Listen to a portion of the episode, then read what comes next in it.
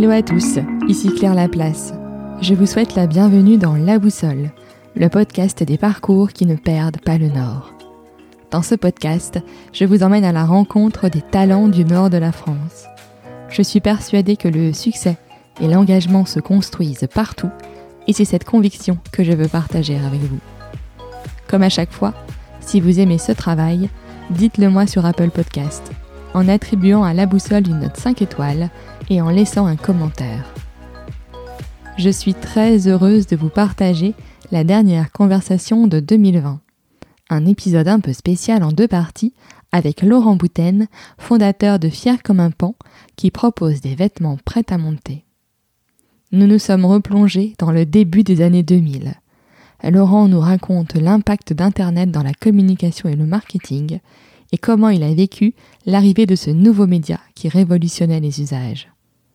Laurent partage avec nous sa vision d'Internet et la façon dont ce média permet un travail qualitatif sur la communication.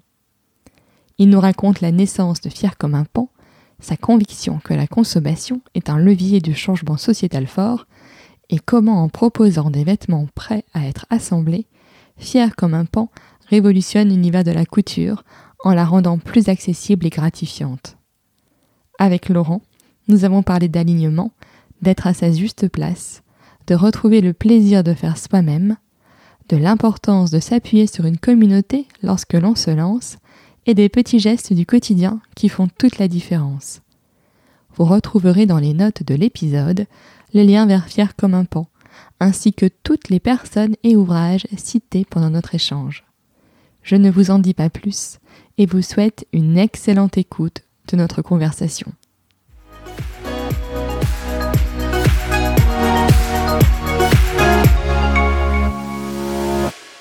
Et en plus, c'est vrai que, euh, enfin, toi, moi, perso, c'est ce qu'on disait avant de, commencer l'enregistrement. C'est que moi, je vois, ma maman m'a jamais appris à coudre et tout. C'était une génération où il ne faisait pas du tout ça. Et moi, c'est vrai que depuis quelques années, je me suis mis au tricot, je me suis mise à, j'ai acheté une machine à coudre, je me suis mis à coudre. Euh, il y a quand même aussi toute une réflexion que euh, on commence à avoir sur le fait de fabriquer soi-même ses vêtements je pense aussi notamment aux vêtements pour les enfants, euh, ça tourne à une telle vitesse que voilà, euh, ça, peut être plus intéressant financièrement de le faire soi-même. Euh, je pense qu'il y, y, y, a un vrai mouvement de fond sur le fait de, de faire, faire les choses soi-même, mais en étant accompagné, parce que c'est mm. vrai que c'est pas... Enfin, je veux dire, moi j'ai pas... J'ai pris quelques cours de couture, mais c'est pas mon, c'est pas mon métier quand même. non, mais tant mieux. Justement, il faut que nous, enfin, moi, c'était. Euh, je, me sens, euh, je me sens pleinement aligné sur maintenant, du coup, au travers de ce projet, euh, plein de valeurs que ça réconcilie. C'est-à-dire, oui, le, circuit court, mais, mais au fond de ça, en plus, je motive les gens en disant essayez, parce que c'est aussi changer de, de plaisir entre le plaisir d'acheter et le plaisir de faire. Et en le vêtement, enfin, on va l'acheter, on va le consommer, euh, on a du plaisir à son acte d'achat. Mais là, quand vous le faites vous-même, ce, moment-là, il est. Euh, euh, moi, du coup, je me suis mis à le vivre en le faisant moi-même, sur, sur, bah, avec ma belle-mère qui m'a donné mon, mm. mon premier cours de, de couture au moment où je commençais à bosser sur le projet, parce que je me suis dit, bah, je veux, comprendre. Et donc, euh, j'ai pris le patron papier, euh, j'ai découpé le tissu dessus. Je me suis dit, oh, qu'est-ce que c'est que ce truc? C'est complètement galère. Ça bouge, machin. Donc, c'est là où on a commencé à bosser sur cette dimension de on va couper pour vous pour que ce soit plus simple. Mais euh, je, je veux pas non plus que ça soit genre on, a simplifié la couture au point de hop vous claquez dans les doigts et c'est fait. Il faut on a envie qu'il y ait euh, un maintien du plaisir et de, l'effort et de l'acte de le faire, mais on veut faciliter cet acte. Mm.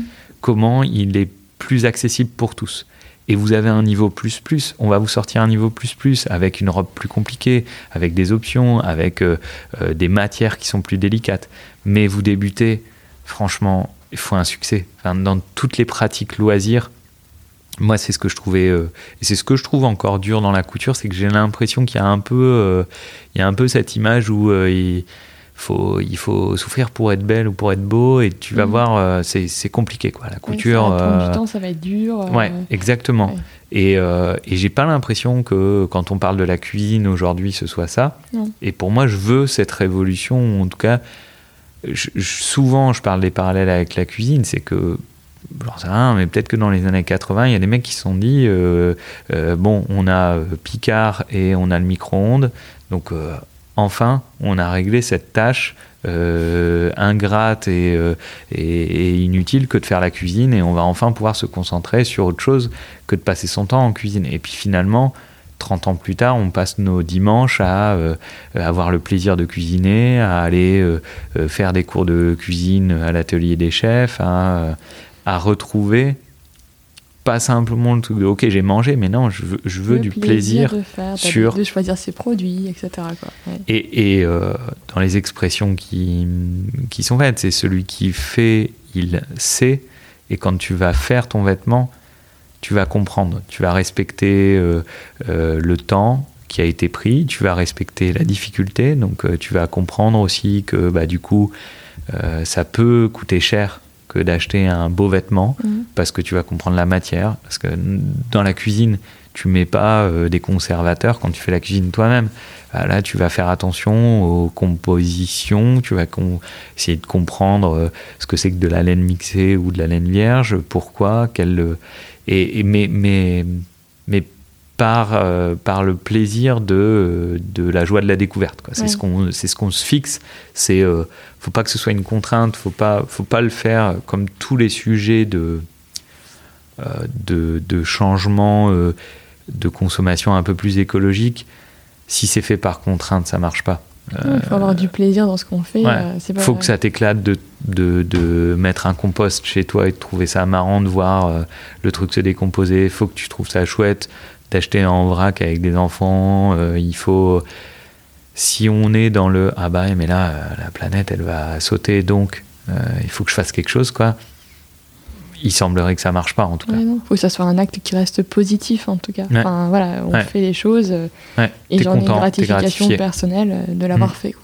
Complètement. Je pense parce que sinon, enfin en tout cas, c'est pas le, c'est pas ce qui te donnera le, le moteur et c'est bah, dans les révélateurs qui ont sûrement dû déjà être euh, beaucoup cités par tout le monde, mais c'est bien rappelé euh, le, documentaire demain pour ça, euh, Mm. moi est, est quand même un, c'est un, c'est un super matériel pour euh, illustrer cette pensée-là. C'est-à-dire de dire voilà, en gros, en 10 minutes, on aura clos le débat sur les stats. C'est-à-dire, au bout de 10 minutes, tu peux couper le truc et, et ouvrir le gaz parce qu'il te cite les 20 études qui te démontrent que le climato-sceptique, euh, c'est pas possible. Enfin, Ouais. voilà.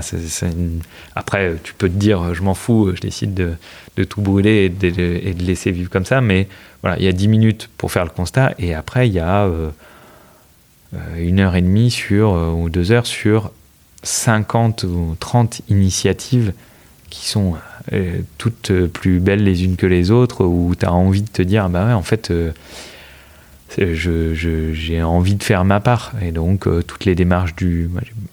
j'ai- vraiment changé, je pense, de vision entre... euh, je, fais, je fais ce même podcast il y a 10 ans. euh, je pense que... pas je- dit la même chose. non, je t'aurais dit, ah bah mais de toute façon, euh, t'es mignon à aller faire ton compost et puis, euh, et puis aller à vélo, mais tant que euh, t'as des usines qui continuent à tourner, que t'as. euh, euh, donc euh, ça sert à rien et, et laisse tomber. Et en fait, moi, je j'ai pas envie de cette morosité-là et, Mm. euh, et la démarche du colibri, elle, elle me va pour moi. Moi, je suis aligné. Que je suis content. fasse sa part. Ouais, voilà. Un petit, même Je un petit peu, mais c'est déjà ça. tu, tu, au moins tu te sentiras, je pense, en paix euh, un peu plus avec toi-même. Quoi. Mm. Euh, en tout cas, moi, c'est mon cas. Après, chacun, le, chacun le vit, mais ce côté à dire, bah, de toute façon, pff, il y a pire ailleurs, donc euh, c'est même pas la peine que tu engages le truc. Non, parce que je pense que c'est euh, une démarche collective, quoi, vraiment. Et, et que oui, il y a des petits gestes qui sont un peu, euh, qui sont un peu caricaturaux, mais en fait, à, toujours se dire, ah ouais, mais c'est pas la peine Mhm. que je le fasse parce que de toute façon, déjà, tu, tu, multiplies les psychotropes potentiellement et puis tu, enfin, tu fais pas avancer les choses. Quoi. Oui, non, puis au final, on peut faire, faire moins, ça peut aussi être faire mieux. et, et, en étant quand même assez optimiste aussi, en disant, bon, ok, les choses, sa situation sur le climat, par exemple, elle est ce qu'elle est, mais euh, c'est pas une raison pour se résigner et puis dire qu'on peut rien changer en fait. Mmh, euh, mmh. toutes les actions elles seront bonnes, euh, elles seront bonnes à prendre et à faire. et si on agit collectivement, bah, du coup voilà, on peut, je pense qu'on peut faire changer les choses en étant optimiste aussi, en perdant pas ça de vue. Et, et, tu te fais du bien mmh, aussi, parce que je pense qu'en ce moment il en faut un peu pour tout le monde en termes de de sérénité et de savoir et s'aligner comme ça avec ses valeurs en se disant bah voilà moi euh, je suis content et fier euh, de faire ça. Je suis fier comme un pan de faire de la couture et je suis fier de mon truc.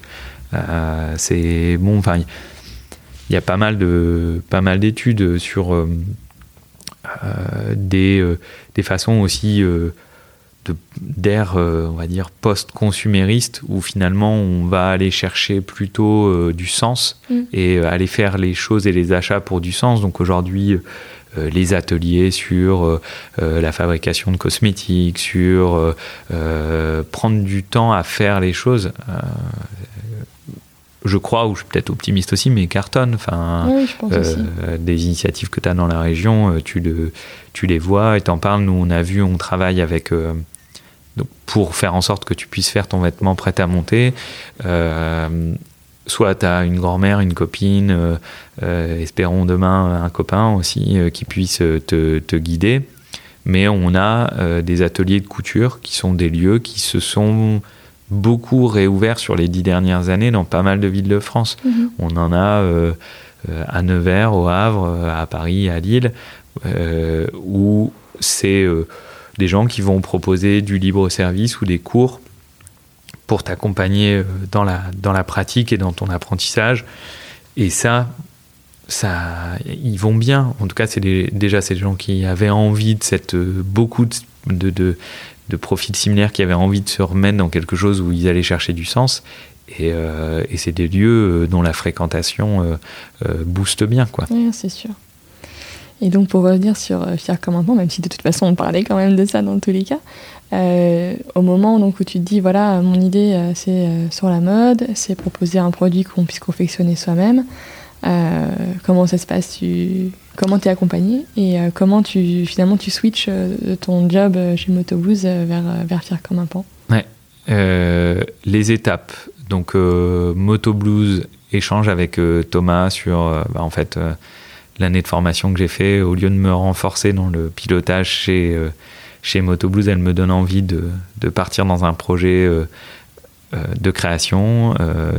Thomas, qui est un entrepreneur dans, dans l'âme, le comprend, me soutient là-dedans, me dit bon bah ok ça fait chier mais vas-y et on, on, tombe d'accord sur sur une rupture conventionnelle donc ce qui est euh, le, le, format idéal, le luxe que permet aujourd'hui euh, le système français sur la création d'entreprises, très clairement, en tout cas à mon âge, parce que moi j'avais 38 euh, ans, deux enfants, une femme et quelques crédits immobiliers sur le dos. Donc l'aventure entrepreneuriale, elle est, elle est très clairement anxiogène sur ce côté-là. Mmh, comment, tu, comment tu le finances Donc moi, ça me donnait deux ans devant moi pour réussir à à partir sur ça. Je rencontre, puisque donc n'étant pas du domaine du textile, je fais un peu le tour des incubateurs, donc euh, euh Euratech étant euh, vraiment un peu le, vaisseau amiral de l'innovation mmh. euh, digitale dans le Nord. Moi, j'avais pas forcément, enfin,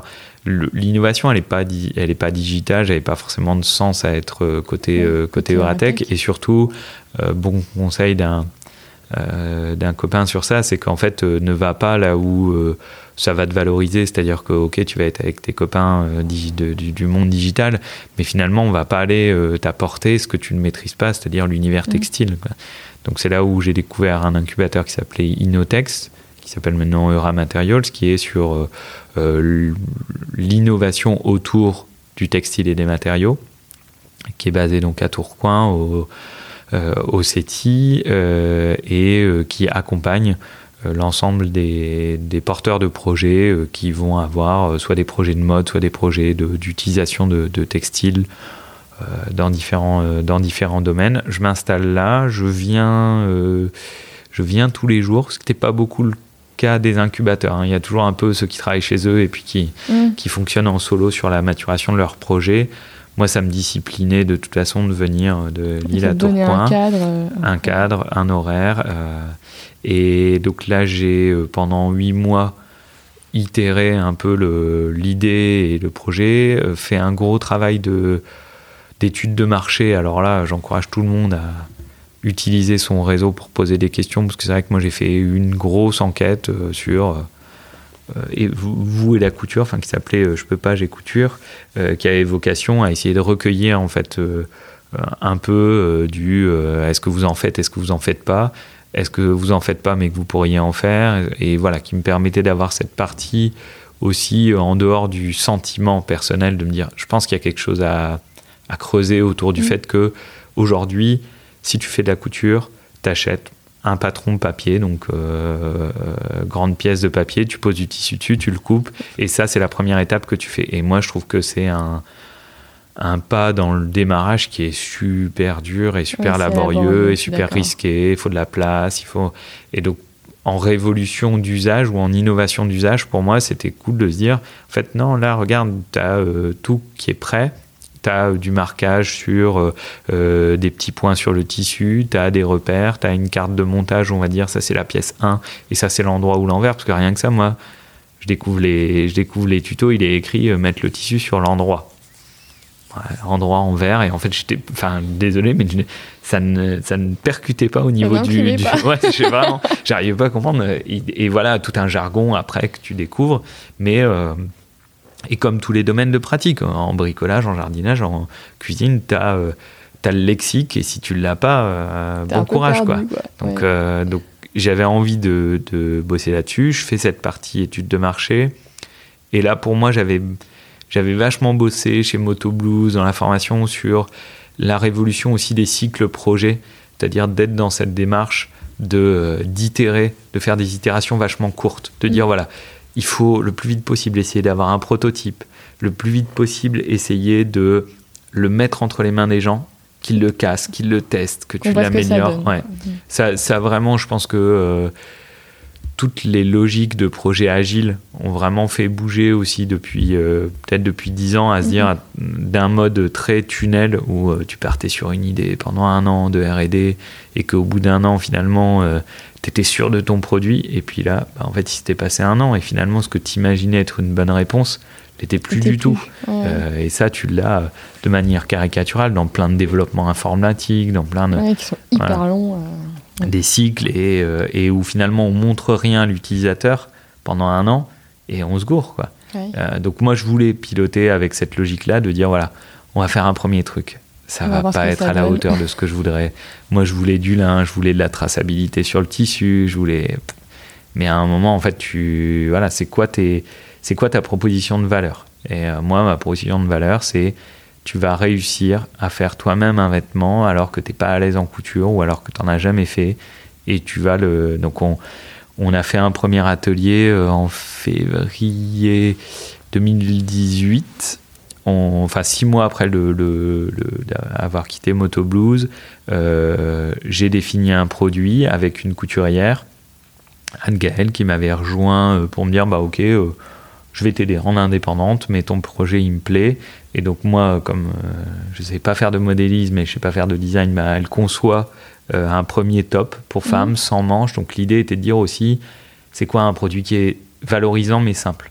Donc là, les manches euh, les gens qui écoutent, je sais pas, mais ça fait partie des sujets un peu les plus, les premiers pas un peu compliqués. Une couture, en gros, euh, s'il s'agit déjà d'aller droit sur euh, deux parties de, tissu que tu mets l'une sur l'autre, c'est la première étape. Ça, tu peux t'entraîner, donc ça va. Mais après, dès que tu commences à tourner, faire une courbe, et puis que tu dois gérer. donc nous, notre but, c'était de se dire, ok, c'est quoi ce qui est simple et ce qui va être un peu plus compliqué? Et dans un produit ou dans un premier modèle, mais pas 50 trucs compliqués si déjà il y a euh, les manches, il y a mm. euh, des fronces à faire, il y a, ça va, ça va être, ça va être trop. on fait cet atelier au Tech Shop à Lille avec cinq personnes qu'on trouve sur Internet en disant bah, est-ce que vous voulez venir tester? On écrit le tuto, on apprend, et puis voilà, et on, et on itère vraiment sur ça en disant tiens, qu'est-ce qui a plu, qu'est-ce qui a pas mhm. plu, et dans le but de lancer vraiment le site et le produit le plus vite possible. Donc on lance en juillet 2018 euh, 7 modèles euh, sur un site e-commerce euh, où euh, tous mes anciens confrères d'agence digitale devaient avoir honte de me voir sortir un site comme ça. mais, mais voilà, les, les choses ont... Enfin, c'est devenu pareil, qu'est-ce qui est la valeur C'était quoi? Est-ce que c'est l'innovation du prêt à monter ou, ouais, donc voilà, ça, ça en plus, aujourd'hui, au travers des outils euh, de e-commerce, tu arrives à faire des trucs franchement euh, très bien et très jolis pour euh, très peu cher du moment que tu acceptes leurs contraintes. Donc mm. sur, du, sur du Shopify, sur du WooCommerce, des, des plateformes qui sont déjà un peu prédéfinies pour faire du e-commerce parce qu'elles vont intégrer un panier, elles vont intégrer un compte, elles vont et tu peux lancer un site e-commerce en peu de temps et avec des moyens faibles euh, pour que au moins tu aies la possibilité de dire à quelqu'un qui est à l'autre bout de la France bah regarde mon produit, ajoute-le au panier et puis je vais te l'envoyer. Mm. Voilà, l'autre euh, l'autre un peu euh, étape clé, c'était de se dire c'est quoi notre savoir-faire? Donc on sait faire un peu de modélisme, on va choisir des tissus, mais comment on coupe? Et parce que le but, c'était pas forcément de couper à la main, nous, à la place des gens, parce que économiquement, on aurait. pas très viable. Vite, voilà, on aurait vite été euh, dans la galère. Et donc là, je trouve, euh, au travers du réseau, pour le coup, textile, une table de coupe, euh, donc qui est un outil industriel avec un cutter et un, système donc piloté par ordinateur qui va aller, à partir du, du modèle et du modélisme numérique, couper le tissu et donc ça, je le trouve chez Etam, qui euh, vend cette machine euh, d'occasion dans un de leurs centres de prototypage. bon, ça, après, c'est, c'est toutes les petites histoires attachantes d'entrepreneurs. C'est que je me retrouve le 25 février par 3 degrés dans un entrepôt historique de chez Etam qui est sur le grand boulevard à, à, Wascal, pour ceux qui connaissent, un grand bâtiment blanc qui fait partie de l'histoire du groupe et qui liquidait, et donc qui vidait ce bâtiment. Et donc, tu entres dans un, dans un musée un peu avec des trucs euh, partout. Et euh, bah, dans ces cas-là, c'est toujours les parents qui s'y collent. Donc, euh, je, réquisitionne mon père pour transporter une machine de coupe qui fait 300 kilos, bouger le moteur, louer un camion où je lui dis bah là on n'a pas de on n'a pas de sangle pour fixer. Donc en fait tu vas monter à l'arrière du véhicule de location pour tenir. je conseille à personne de faire ça puisqu'à un moment tu entends crier à l'arrière parce qu'il n'y a pas de vitre et il n'y a pas de communication. Donc j'entends taper à l'arrière. Et en fait le truc de 300 kilos à un moment sur le grand boulevard il bouge un peu quoi. Donc tu t'arrêtes tu te dis comment on va faire? Enfin bon tu viens d'acheter ça pour euh, une somme qui est conséquente pour ton petit budget quoi. Euh, et euh, voilà. Ça c'est plutôt la magie de l'entrepreneuriat sur euh, vivre ces moments-là qui sont euh, d'une intensité euh, de, de, montagne russe qui est assez, qui est assez excellente. Quoi. Et donc on a la table de coupe, on l'installe, elle marche, on lance en juillet 2018 sur ce côté vraiment petite collection que mhm. femmes à l'époque. on n'a pas encore beaucoup plus aujourd'hui, mais on a un peu plus d'hommes et un peu plus d'enfants. Euh, et euh, ça marche, et ça marche parce qu'on décide d'une stratégie communautaire, où là je reviens un peu sur ce que j'avais appris dans la moto, c'est qu'en fait euh, la magie de la communauté dans des secteurs passionnels, c'est que si elle t'aime bien, elle le dira. elle va être engagée, quoi. Voilà. Elle va être engagée, elle va faire ta promotion si tu la respectes, si tu lui livres un truc bien et de manière bienveillante, elle te le rendra. et donc, on contacte une vingtaine de couturières passionnées qui, sur les réseaux sociaux et notamment beaucoup sur Instagram, euh, publient leurs réalisations. On leur dit mhm. bah voilà, on est une jeune marque, on démarre. Euh, est-ce que vous acceptez qu'on vous envoie un produit Vous le testez et vous nous dites ce que vous en pensez. C'est un nouveau, une nouvelle façon de coudre. Et, et, là, ça démarre directement avec déjà un satisfait de leur part, donc ça tu pousses un ouf de soulagement en disant ouais, ça va. j'ai tapé juste au moins sur le fait que ça réponde à ça réponde à quelque chose, quoi, une souffrance euh, relative d'une couturière qui se dit mon projet il est trop long, il est trop compliqué, je le ferai pas. Voilà, et donc bah, en fait ça, ça a de toute façon toujours guidé notre stratégie de, de développement pour l'instant, c'est de euh, faire faire la promotion et le test par des gens qui font aujourd'hui et qui nous disent ok, ça marche, je le mhm. présente, je le présente pas. Euh, voilà. Euh, terme d'influenceuse qui, qui, a soutenu notre démarrage pour pouvoir vendre sur toute la France rapidement. Ça, c'est la magie d'Internet. C'est que du coup, les dix premiers clients, ils n'étaient pas pas de Lille. Ils n'étaient pas tous de Lille, voilà, exactement. Euh, et puis bah, après, campagne de financement participative qu'on a fait avec la, pour le coup avec le soutien de la métropole de Lille. Euh, derrière, on a, on, a, on a été un peu sur le terrain aussi euh, dans les salons, qui sont quand même des lieux où moi j'avais un peu cette peur de me dire ouais mais comme tu prives la couturière d'un plaisir qui est de choisir le tissu, puisque nous tu reçois le kit avec le tissu coupé, alors qu'elle, son plaisir, c'est euh, d'aller dans euh, un marché au tissu, de le toucher, de voilà. Et en fait, euh, ça transforme pour autant parce que tu as déjà pas mal de merceries en ligne qui vendaient. Et, et sur les salons, en l'occurrence, tu as un salon de la couture qui est à Paris une fois par an qui, qui regroupe pas mal de pratiquantes. On va et du coup, on présente la collection, les tissus. Donc ça leur permet de, là d'avoir une idée plus claire du projet. Ok. Et donc euh, maintenant, c'est quoi? Enfin, comment déjà euh, Je me, suis demandé aussi, tu vois, le confinement, le Covid et tout. Euh, qu'est-ce que ça a eu comme impact pour toi? Est-ce que ça a été plutôt positif? Est-ce que par exemple, tu as eu plus de commandes de gens qui se sont dit bon bah voilà, moi j'ai du temps pour moi. qu'est-ce hmm. que, enfin, comment je m'occupe et qu'est-ce que je peux faire? Comment tu as vécu cette période-là pour toi en tant qu'entrepreneur aussi? Alors pour moi, ça a été une période euh, extraordinaire parce que extraordinaire est un terme qui ne veut pas dire que c'est extraordinairement positif ou négatif. C'est juste que ça nous a amené dans des situations euh, non vécues les uns et les autres, euh, hyper riches. On a, on a eu très peur parce que on est une micro boîte et que tu te dis ça peut, ça peut très vite s'arrêter. on a eu énormément de joie parce qu'en fait, on a lancé une démarche de euh, fabrication de masques en collaboratif, c'est-à-dire que euh, euh, moi, je me retrouve avec un voisin ici, M Technologies, qui fait du dispositif médical, des, des pansements, des choses comme ça, et qui, fait, qui a un tissu technique notamment, où il me dit, vraiment dans les premiers jours, il me dit, mais je pense qu'il faut peut-être faire du masque parce que il va y en avoir. Et puis moi, je lui dis, franchement, euh, laisse tomber, c'est hyper glauque d'essayer de faire euh, du commerce dans ce contexte-là, ça ça va pas le faire. Et je le sens pas. Et parce que lui, du coup, avait besoin de mon aide sur la partie découpe, quoi, en fait, d'industrialiser le, truc. Euh, parallèlement, j'entends à la radio des médecins, parce que aujourd'hui, pour ceux qui pour ceux qui écoutent, on est quand même encore dans un, une tendance du port du masque assez assez élevé.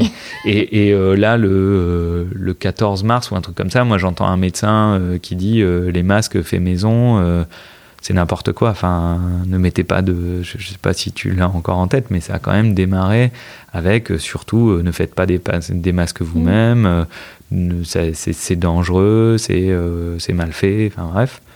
Je me dis bon, ok. Et en parallèle, j'ai en perso une euh, une membre de la famille euh, qui travaille, qui est directrice d'EHPAD et qui m'appelle en me disant, mais là, euh, enfin, qui, qui a fait un appel et qui dit, il n'y a pas de masque, il n'y a rien, quoi. Et, et moi, j'ai enfin, j'ai 15 ou 20 pensionnaires dans mon EHPAD.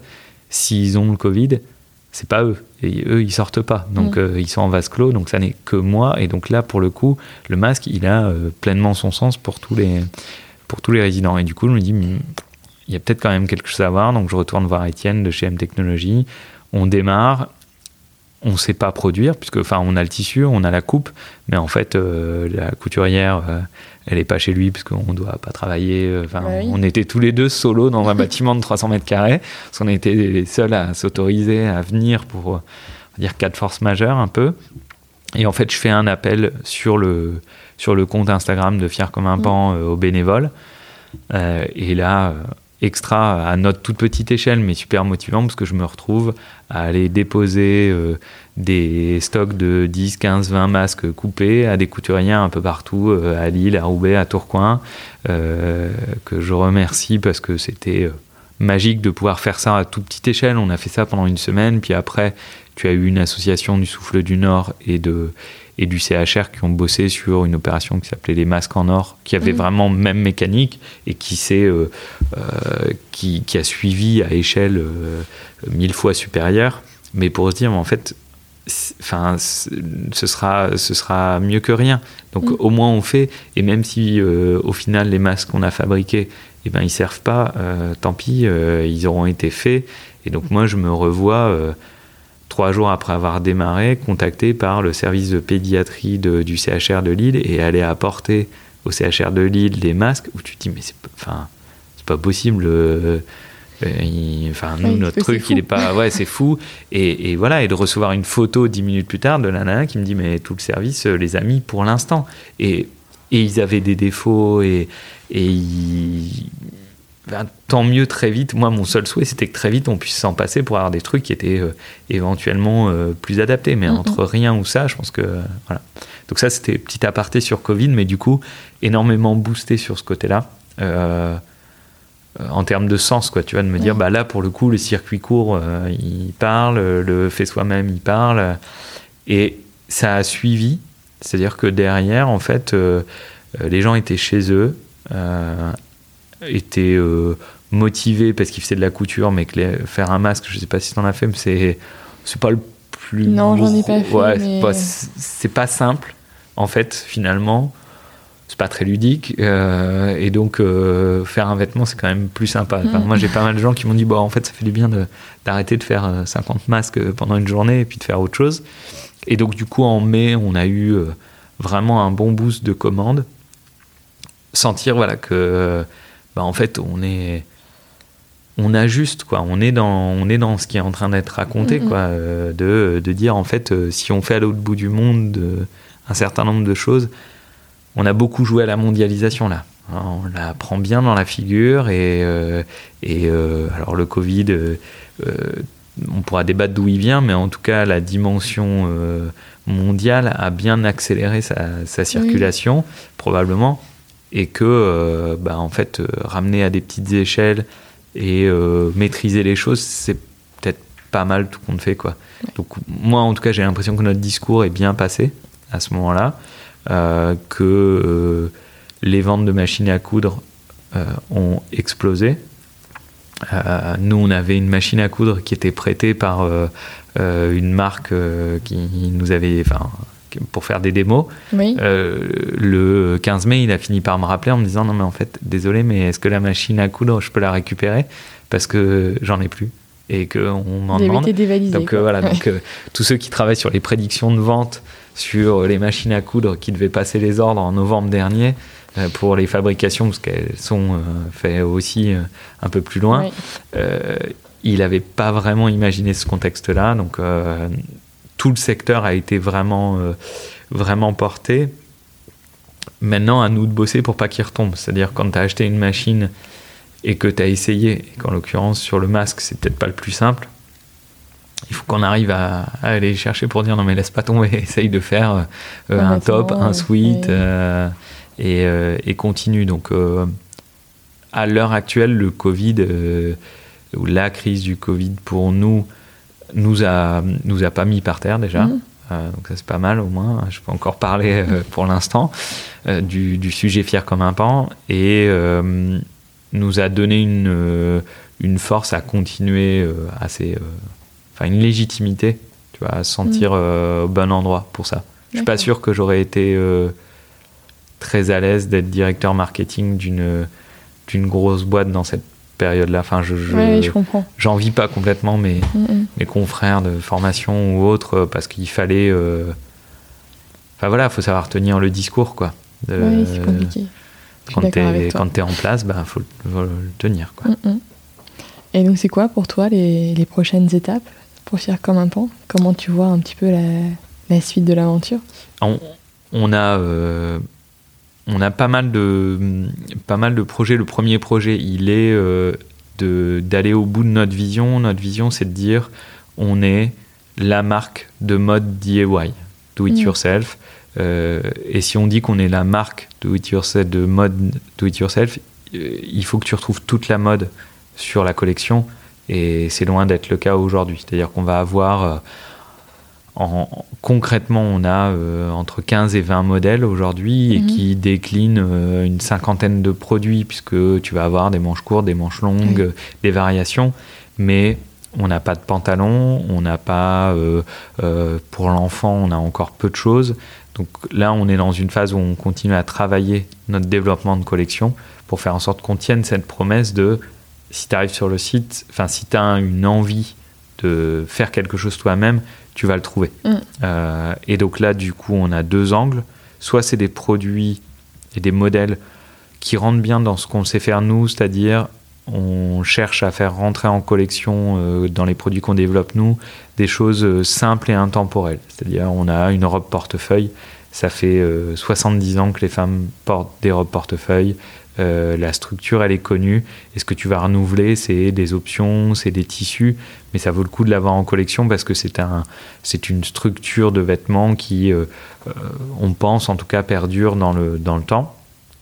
Et après, donc ça on les développe nous-mêmes, et après, sur des choses soit plus techniques euh, ou plus thématiques et ou plus événementielles, on va mhm. aller travailler des collaborations.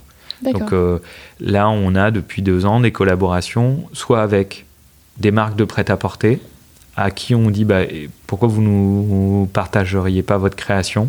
Mhm. Là, on l'a avec une marque de la région qui s'appelle la Gentle Factory. On a un t-shirt qu'on fait avec eux. Euh, qui euh, euh, va se retrouver sur notre site et sur leur site en prêt à monter. Donc en plus, eux, ça leur donne aussi un angle de communication innovant et différenciant pour leurs acheteurs, de dire, vous savez, vous, avez aussi la possibilité de le, monter vous-même. Donc collab de marques de prêt-à-porter, Gentle Factory, Eddie Grimm, des collaborations avec des gens qui font déjà du patron papier, ou qui sont dans l'univers de la couture et à qui on dit bah, venez euh, nous prêter votre patron et on va proposer l'option prête à monter, donc avec le tissu, euh, donc ce qu'on a avec plusieurs créateurs. Et après des collaborations avec euh, des gens qui sont, et c'est ce qu'on va aussi beaucoup pousser, pas forcément des créateurs textiles, mais qui sont des créateurs. D'accord. Dans leur esprit et à qui on dit, bah, nous on sait faire du modélisme et on a une tissu tech assez large. Donc, et on sent que vous êtes un un artiste ou en tout cas quelqu'un qui a le sens de, du style.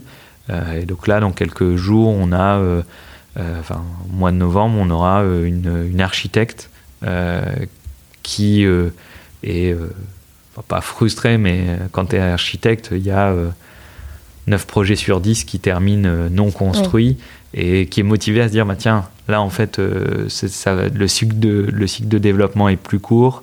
Euh, mais je maîtrise les lignes, la géométrie. Euh, voilà. Et donc on va, on, va développer aussi cet angle euh, d'aller chercher des créateurs parce que notre, notre idée c'est de se dire que quelqu'un qui est un jeune créateur, en France, il y a quand même encore beaucoup d'écoles de, de, de stylisme. Dans la région, une école comme S-Mode qui forment des stylistes, mais qui derrière vont se retrouver dans des grandes enseignes de prêt-à-porter sur lesquels euh, ils mm. n'auront pas forcément euh, la dimension de création qu'ils souhaitaient. Euh, et donc c'est de leur dire, mais en parallèle, vous pouvez créer votre marque, créer votre style sans devoir investir de l'achat de tissu, sans devoir investir de la confection, sans devoir investir sur une plateforme de vente, mm. e-commerce. Venez chez nous, nous on vous crée un espace créateur à votre nom et on vous accompagne sur euh, la création de votre première collection en prêt à monter parce que euh, voilà, ça évite d'aller fabriquer, d'aller passer. C'est aussi dans cette démarche d'agilité. Finalement, tu veux tester, tu penses que tu as un bon style, que tu as un bon modèle, fais-le comme ça. Et puis, peut-être que euh, bah, dans 5 ans, tu feras du, du prêt, du prêt à porter, du déjà confectionné, mais parce que tu auras aguerri ton nom, ta marque, ta notoriété. Mm, mm. Ok. Voilà, un peu pour les, pour les, les projets sur la partie euh, taux de l'offre et, euh, et ce que je citais par rapport aux ateliers, voilà, continuer à accompagner et à aller chercher plein de lieux en France qui peuvent t'accueillir, toi qui vas débuter, parce que il y a deux, trois trucs spécifiques par rapport à la couture. C'est mieux si tu as une machine à coudre. Donc, euh, ces lieux-là vont te proposer de la machine en libre service. Pas la peine d'investir tout de suite. Et c'est chouette d'aller euh, euh, passer une heure déjà de mise en route pour qu'ils te fassent au moins les fondamentaux de je maîtrise l'outil. Mm. Et après, du coup, j'arriverai à, maîtriser le, modèle et le vêtement. Et donc, ces ateliers, on travaille avec eux à aller les voir. Donc là, vendredi, par exemple, on va dans un atelier à Paris avec toute notre collection. Euh, on propose à leurs clients de venir voir la collection, de prendre leurs mesures, euh, de regarder, d'échanger. Et donc on fait un tour de France, alors qu'il a été pas mal par rapport à la Covid. C'était le seul euh, défaut, c'est qu'on l'avait entamé en février dernier à Lille et on avait jalonné un peu. On allait faire un joli tour de France. Bon, il a été un peu, il a été un peu handicapé. Mais... mais on repart sur les routes dans le dans les semaines à venir. Donc là à Paris, on va aller à Lyon. Euh, pour aller aussi euh, montrer sur place mm. les, modèles. Super, merci beaucoup Laurent. Et je vois que le temps passe, on a déjà discuté une heure et demie. J'espère que je n'ai pas été trop ennuyeux, mais toujours enthousiasmant de pouvoir euh, non, non, super intéressant. partager le, parcours et les raisons d'être du, projet en profondeur. Oui, tout à fait. Et donc je vais te poser les quelques questions rituelles du podcast. Donc ce podcast s'appelle La Boussole. La boussole indique une direction, le Nord en l'occurrence. Euh, est-ce que toi, tu auras envie de, passer un message, d'en profiter, euh, de donner une direction à d'autres que toi hmm. bah, Moi, j'ai vraiment euh, hâte que tout le monde se questionne sur son, sur son alignement, sur le fait de, de se dire, c'est un peu l'histoire de la boussole, c'est sa boussole intérieure aussi, comment je me sens aligné.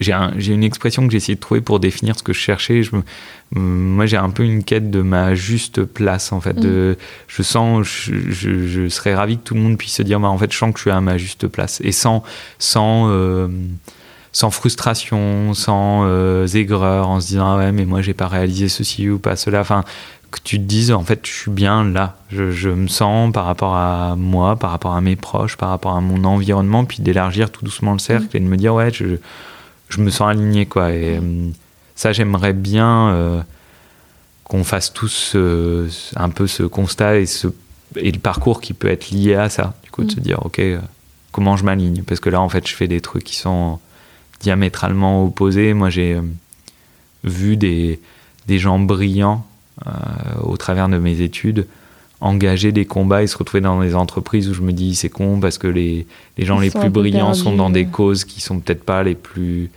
nobles aujourd'hui mm. et que tu dis si toute cette intelligence là se mettait au service de, de, de bouger quelques curseurs quoi quelques curseurs de causes ce serait cool est-ce que tu as des rituels dans ta semaine euh, dans tes journées des moments qui sont importants pour toi?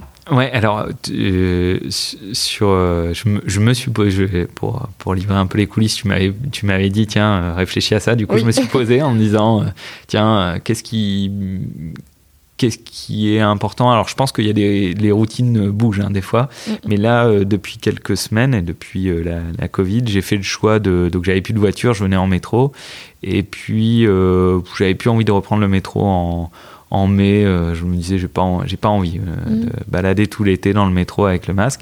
Donc finalement, je suis passé au vélo euh, pour le trajet, mais j'avoue une faiblesse du vélo électrique pour les 13 km quotidiens. Enfin, 26 allers-retours, j'ai envie d'arriver sans être trempé de, sueur, donc je le fais en vélo électrique. Et en fait, en routine, j'ai 5 km que je fais sur le long du, du canal de Roubaix. Donc en fait, en pleine nature, enfin en pleine nature, relative, parce qu'on est dans une métropole qui est quand même assez dense, mais en tout cas au contact de, euh, euh, du bord du canal, euh, des arbres. Et, et, en fait, je me suis rendu compte que ça me faisait, la semaine dernière, j'ai pas pu le faire deux ou trois matins parce que j'avais des contraintes de trajet différents. et en fait, ça me ça m'apaise. Je fais je fais trois quarts d'heure ou 40 minutes en contact. Alors déjà pour moi, euh, très clairement. Euh, je tout seul et où je suis avec toi en podcast éventuellement. c'est un, très bon support pour, pour écouter un, un, podcast, par exemple. Mais voilà, avec moi-même et, avec un peu de nature. Quoi. super. Je comprends. Ça permet à la fois de de faire une coupure le soir quand tu rentres chez toi, hmm. ça, redescend, et puis le matin, inversement, euh, ben, de te préparer à, reprendre euh, le boulot et à être dans un état d'esprit. Euh, ouais, complètement. Moi, j'ai, je, te rejoins, j'ai ce souvenir quand j'arrivais en voiture. en fait, tu arrives à 9h15, tu es déjà au, au taquet de, de semi-anxiété, stress, parce que il y a enfin voilà, la voiture amène à euh, une logique de bah, je peux aller plus vite, euh, je peux passer ce feu-là, euh, j'ai le temps de passer, je, vais gagner, on sait pas quoi, mais j'aurais gagné 10 secondes à pas laisser passer quelqu'un. Et ce qui est chouette en vélo, c'est qu'il y a un moment, franchement, de toute façon, tu n'iras pas beaucoup plus vite. Donc, donc en fait, ça t'amène aussi à, à, prendre ce temps-là, ouais. À la, le, et les transports en commun, pour le coup, je pense que c'est la même euh, c'est la même qualité, c'est de se dire euh, après quoi on court en fait. Oui, on y sera plus vite, mais pour faire quoi enfin, Et que euh, allons vers le moins mais mieux à plein de niveaux. on bosse, enfin là je, on, en reparlera sur des lectures, mais ouais sur le sur le côté on bosse, je pense beaucoup plus et beaucoup plus mal quoi. Mm. On n'est pas concentré, on est coupé. donc s'autoriser ces moments où tu déconnectes. Et tu te dis, ok, euh, là je vais lire, ou je vais respirer, ou je vais écouter, ou je vais juste m'ennuyer. Je pense que ça, on en, a, on en a besoin. Mm. Et donc tu parlais des lectures, est-ce que tu aurais un livre à me conseiller? En, en, rebond, euh, j'ai fait, fait une petite sélection, alors plutôt euh, un, un, peu pro, je vais dire des romans, mais après chacun ses, ses goûts, mais dans ceux que j'aurais eu envie de partager, il y a deux ans, j'avais découvert La 25e heure, donc qui est euh, un bouquin qui a été écrit euh, par euh, Guillaume de Clerc notamment, qui sont des entrepreneurs, et qui revient un peu sur ce sujet que je disais de, productivité, où en gros le constat de ce bouquin, c'est de dire on n'a jamais passé autant de temps au, travail et à aussi mal travailler parce que on s'est pris en pleine figure la révolution numérique en gros, on a su gérer la révolution industrielle en divisant par 10 ou 20 les temps et améliorer la productivité. Et il y a des études très claires aujourd'hui aux États-Unis qui disent qu'en fait la productivité au travail entre 90 et 2010 a stagné ou mmh. voire régressé. C'est-à-dire qu'en fait les mails, la digitalisation on, est, nul quoi. On est nul, on n'a pas su bien la digérer, bien l'ingérer dans les, dans les organisations. Et en fait d'un gain de temps, on en a fait un, pollueur énorme parce que alors et donc c'est là où le bouquin est super intéressant et je vous le conseille c'est qu'il a un côté très opérationnel aussi sur en gros savoir faire le constat sur quoi on passe du temps. Mm. est-ce que je sais l'automatiser? Est-ce que je sais m'isoler? Euh, donc euh, la concentration euh, je, je, crois qu'il s'indique en gros, les temps de concentration d'un cadre aujourd'hui, c'est 15 euh, minutes maxi. Au bout de 15 minutes, en fait, il y a un truc qui est passé et qui t'a sorti de ton, ton sujet. Et ça, euh, faut le bosser, quoi. Faut essayer. Alors, plein, de petits tips, plein de petites techniques, mais je le trouve euh, assez enthousiasmant sur le constat et sur les solutions. Mm. Comment je peux faire en sorte de reprendre main sur ma semaine, euh, comment je vais euh, travailler les histoires de listes. Euh, j'ai une idée, j'arrête de la mettre dans ma tête, je la mets sur un papier et comme ça au moins déjà j'ai allégé ma tête. et un peu cette philosophie aussi de se dire tout ça c'est pour gagner du temps, mais pourquoi? Hmm. Et pour faire quoi? Il y a un peu ce que je disais sur bah, peut-être pour t'ennuyer justement. Et, et fini finir à 5 heures pour aller faire quelque chose qui est à toi et qui est euh, du sport, qui est, enfin, je, je pense que les, les, gens qui sont inspirants et bons aujourd'hui sont pas forcément des gens qui bossent 20 euh, heures sur 24, je crois. je avec toi. Je pense. Donc ça, en tout cas, euh, petit bouquin que je trouve vraiment bien. Et après, en philosophie produit par rapport à Fier comme un pan, j'ai lu euh, le bouquin d'Yvon Chouinard sur euh, Patagonia. Donc, c'est le mhm. fondateur de Patagonia aux États-Unis, qui est probablement la, la plus belle marque en termes de réflexion sur euh, c'est quoi le textile et son empreinte. Euh, c'est pas parfait. Patagonia, c'est hyper cher. Euh, ça, ça, peut provoquer plein de, plein de débats, mais lui, il est passionnant à lire. C'est un bouquin qui se dévore, soit alors ceux qui veulent en anglais, et sinon en français. Mhm. Mais, très bien. donc Yvon Chouinard et ça s'appelle Confession d'un entrepreneur. Ok, je retiens, ça m'intéresse celui-là. On a, ça fait plusieurs fois qu'on m'en parle, donc je pense que il, je vais finir par le lire. je pourrais te le prêter. Je trouve que vraiment il, il se, il est, euh, il est humble aussi sur reconnaître ses erreurs. En fait, c'est mm. aussi ça. C'est, euh, c'est euh, tirer le constat de, en 95 ou 98, je me rends compte que je produis un système qui est catastrophique en termes d'empreinte euh, écologique dans où je fais fabriquer, comment je fais fabriquer, et à partir de là, d'entamer toute une conversion qui est, euh, canon. Et un, un, dernier euh, bouquin pour ceux qui se questionnent sur le, comment je fais si je suis responsable RSE aujourd'hui dans une entreprise, Économie, qui est un bouquin d'Emmanuel Druon, donc de Poche Éco. Euh, qui est présenté dans euh, le documentaire Demain. Mhm. Euh, son bouquin est vraiment bien pour rappeler qu'il est, je crois que la baseline, ça doit être, il serait économiquement stupide de ne pas faire d'écologie.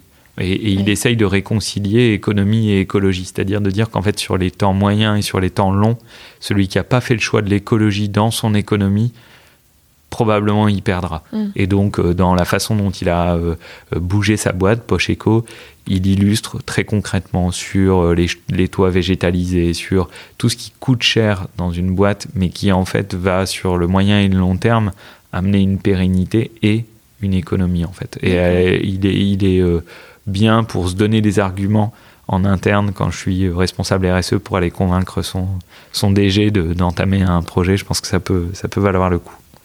Et enfin, est-ce que tu aurais un ou des invités à me conseiller pour le podcast? Euh, plein, plein. je, te mets des, alors je te mets des défis ou des euh, dans tous les genres. Dans, euh, moi, j'aime bien aussi les voilà les acteurs du du quotidien dans, dans, plein de domaines divers. Donc j'ai Alice Bigorgne qui est la la créatrice de enfin pas la créatrice mais celle qui a ouvert Day by Day qui est une franchise de vrac euh, à Lille, qui a mmh. déjà trois magasins euh, à Lille, deux à Lille et un à Croix, euh, et qui, Alice, de ce que j'en sais, parce que, est de, issu d'un parcours de la grande distribution vraiment classique, qui était dans la grande distrib et qui s'est dit je veux je veux plus faire ça, je veux le faire autrement, et du coup qui a rencontré le vrac et qui fait du très bon commerce, mais voilà. Donc, euh, donc sur ce côté aussi euh, changement de vie, je pense que je suis très inspiré par les, gens qui se disent bah maintenant je bouge un peu, je m'aligne. Et donc euh, il y a aussi Alice Longuepé qui est notre notre banquière itinérante à la Nef, donc qui est une banque solidaire. Et elle donc elle est sur elle est sur la région nord. et la rencontre pour toi sera peut-être enrichissante ou intéressante parce que c'est euh, voilà, c'est aussi se questionner sur euh, comment le monde doit changer et si on ne change pas sa finance, euh, mm. on changera. Ce sera difficile de changer. Donc, elle, j'aimerais bien. Puis après, un petit dernier, je citais Emmanuel Druon de Poche Eco, comme c'est dans la région, ça c'est plus un défi pour toi, mais voilà, si tu, si tu là, je suis sûr qu'il a des, il a des choses sur son parcours qui doivent être canon à partager. Super. À toi de relever le défi. Oui, moi j'en ai trois là, ce qui m'intéresse, donc euh, je vais les contacter. Ça marche. Merci beaucoup Laurent pour ton temps. Merci à toi.